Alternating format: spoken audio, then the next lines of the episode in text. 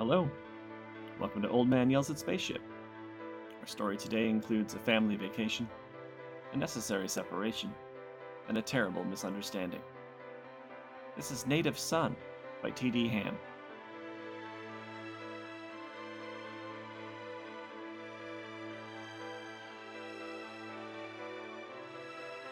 Tommy Benton, on his first visit to Earth, found the long anticipated wonders of 21st century New York thrilling the first week, boring and unhappy the second week, and at the end of the third, he was definitely ready to go home. The never ending racket of traffic was torture to his abnormally acute ears. Increased atmospheric pressure did funny things to his chest and stomach. And quick and sure footed on Mars, he struggled constantly against the heavy gravity that made all his movements clumsy and uncoordinated. The endless canyons of towering buildings, with their connecting skywalks, oppressed and smothered him. Remembering the endless vistas of rabbara fields beside a canal that was like an inland sea, homesickness flooded over him. He hated the people who stared at him with either open or hidden amusement. His Aunt Bee, for instance, who looked him up and down with frank disapproval and said loudly, For heaven's sake, Helen, take him to a good tailor and get those bones covered up. Was it his fault he was six inches taller than Terran boys his age and had long, thin arms and legs? Or that his chest was abnormally developed to compensate for an oxygen thin atmosphere? I'd like to see her, he thought fiercely, out on the flatlands. She'd be gasping like a canal fish out of water. Even his parents, happily riding the social merry-go-round of Terra after 11 years in the Martian flatlands, didn't seem to understand how he felt. Don't you like Earth, Tommy? queried his mother anxiously. Oh, it's all right, I guess. A nice place to visit, said his father sardonically. But I wouldn't live here if they gave me the place, said his mother, and they both burst out laughing for no reason that Tommy could see. Of course, they did that lots of times at home, and Tommy laughed with them just for the warm, secure feeling of belonging. This time he didn't feel like laughing. When are we going home? he repeated stubbornly. His father pulled Tommy over in the crook of his arm and said gently, Well, not right away, son. As a matter of fact, how would you like to stay here and go to school? Tommy pulled away and looked at him incredulously. I've been to school. Well, yes, admitted his father, but only to the colony schools. You don't want to grow up and be an ignorant Martian sandfoot all your life, do you? Yes, I do. I want to be a Martian sandfoot. And I want to go home, where people don't look at me and say, So, this is your little Martian. Benton Sr. put his arm around Tommy's stiffly resistant shoulders. Look here, old man, he said persuasively. I thought you wanted to be a space engineer. You can't do that without an education, you know, and your Aunt Bee will take good care of you. Tommy faced him stubbornly. I don't want to be any old spaceman. I want to be a sandfoot like old Pete and I want to go home. Helen bit back a smile at the two earnest, stubborn faces, so ridiculously alike, and hastened to avert the gathering storm. Now look, fellows, Tommy's career doesn't have to be decided in the next five minutes. After all, he's only ten. He can make up his mind later on if he wants to be an engineer or a rabbara farmer. Right now, he's going to stay here and go to school. And I'm staying with him. Resolutely avoiding both crestfallen faces, Helen, having shepherded Tommy to bed, returned to the living room, acutely conscious of Big Tom's bleak, hurt gaze at her back. Helen, you're going to make a sissy out of the boy, he said at last. There isn't any reason why he can't stay here at home with Bee. Helen turned to face him. Earth isn't home to Tommy, and your sister Bee told him he ought to be out playing football with the boys instead of hanging around the house.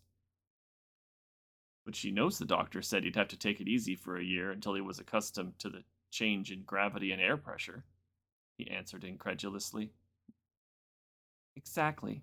She also asked me, Helen went on grimly, if I thought he'd be less of a freak as he got older. Tom Benton swore. Bee always did have less sense than the average hen, he gritted. My son a freak. Hell's bells! Tommy, arriving at the hall door in time to hear the tail end of the sentence, crept back to bed feeling numb and dazed. So even his father thought he was a freak. The last few days before parting was one of strain for all of them. If Tommy was unnaturally subdued, no one noticed it. His parents were not feeling any great impulse towards gaiety either. They all went dutifully sightseeing as before. They saw the zoo and went shopping on the skywalks, and on the last day wound up at the great showrooms of Androids Inc. Tommy hated them on sight. They were at once too human and too inhuman for comfort. The hotel was full of them, and most private homes had at least one. Now they saw the great incubating vats, and the processing, and finally the showroom where one of the finished products was on display as a maid, sweeping and dusting. That one's a dead ringer for you, Helen. If you were a little better looking, that is. Tommy's dad pretended to compare them judicially. Helen laughed, but Tommy looked at him with a resentfulness, comparing his mother to an android. They say for a little extra you can get an exact resemblance. Maybe I'd better have one fixed up like you to take back with me, Big Tom added teasingly. Then, as Helen's face clouded over, Oh, hon, you, you know I was only kidding. Let's get out of here. This place gives me the collie wobbles. Besides, I've got to pick up my watch. But his mother's face was still unhappy, and Tommy glowered sullenly at his father's back all the way to the watch shop. It was a small shop, with an inconspicuous sign down in one corner of the window that said only Crumbean Watches, and was probably the most famous shop of its kind in the world. Every spaceman landing on Terra left his watch to be checked by the dusty little old man who was the genius of the place. Tommy ranged wide eyed about the clock and chronometer crammed interior. He stopped fascinated before the last case. In it was a watch, but what a watch! Besides the regulation Terran dial, it had a second smaller dial that registered the corresponding time on Mars. Tommy's whole heart went out to it in an ecstasy of longing. He thought wistfully that if you could know what time it was there, you could imagine what everyone was doing, and it wouldn't seem so far away. Haltingly, he tried to explain. Look, Mom, he said breathlessly. It's almost five o'clock at home. Joey will be coming up to the barn to be fed. Gosh, do you suppose old Pete will remember about her? His mother smiled at him reassuringly. Course he will, silly. Don't forget, he was the one who caught and tamed her for you. Tommy gulped as he thought of Joey, scarcely as tall as himself, the big rounded mouse like ears, and the flat cloven pads that could carry her so swiftly over the sandy Martian flatlands. One of the last dwindling herds of native Martian Deweys, burden carriers of a vanished race. She had been Tommy's particular pride and joy for the last three years. Behind him, Tommy heard his mother murmur under her breath, Tom, the watch. Could we? And his dad regretfully, It's a pretty expensive toy for a youngster, Helen, and even a Rabara Raiser's bank account has limits. Of course, dear, it was silly of me. Helen smiled a little ruefully. And if Mr. Crumbian has your watch ready, we must go. Bee and some of her friends are coming over, and it's only a few hours till you leave. Big Tom squeezed her elbow gently, understandingly, as she blinked back quick tears. Trailing after them, Tommy saw the little byplay and his heart ached. The guilt complex building up in him grew and deepened. He knew he only had to say, Look, I don't mind staying. Aunt Bee and I will get along swell and everything would be all right again. Then the terror of this new and complex world, as it would be without a familiar face, swept over him and kept him silent. His overwrought feelings expressed themselves in a nervously rebelling stomach, culminating in a disgraceful moment over the nearest gutter. The rest of the afternoon he spent in bed recuperating. In the living room, Aunt B spoke her mind in her usual high pitched voice. It's disgraceful, Helen. A boy his age. None of the Bentons ever had nerves.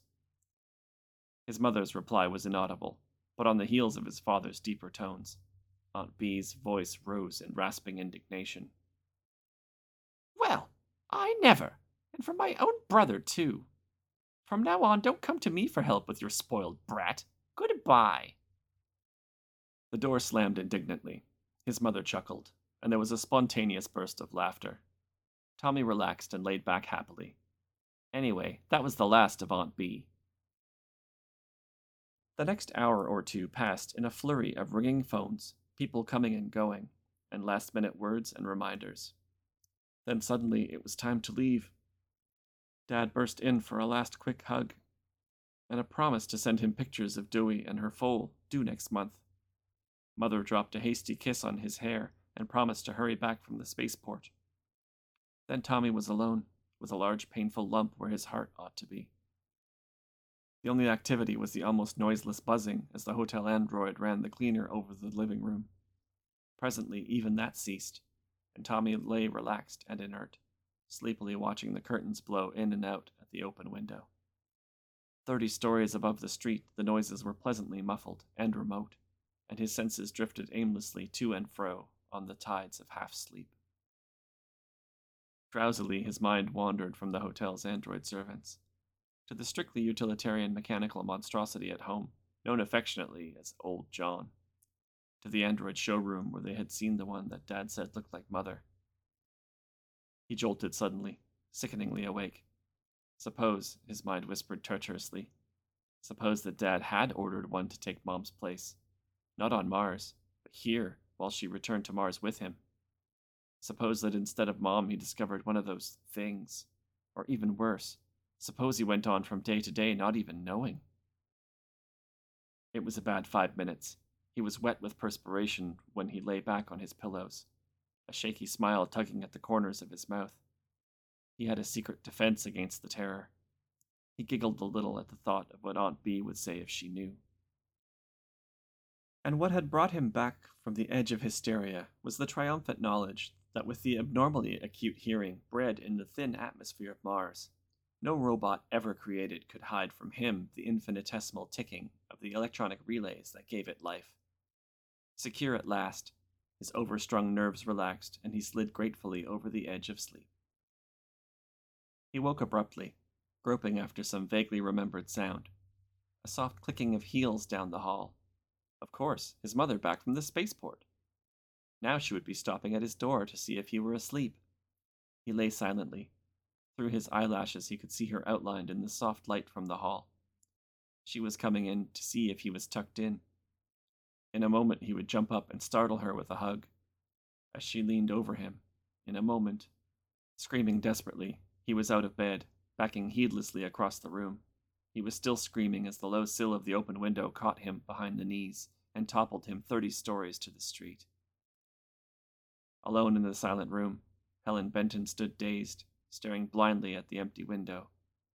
Tommy's parting gift from his father slid from her hand and lay on the carpet, still ticking gently. It was 9:23 on Mars.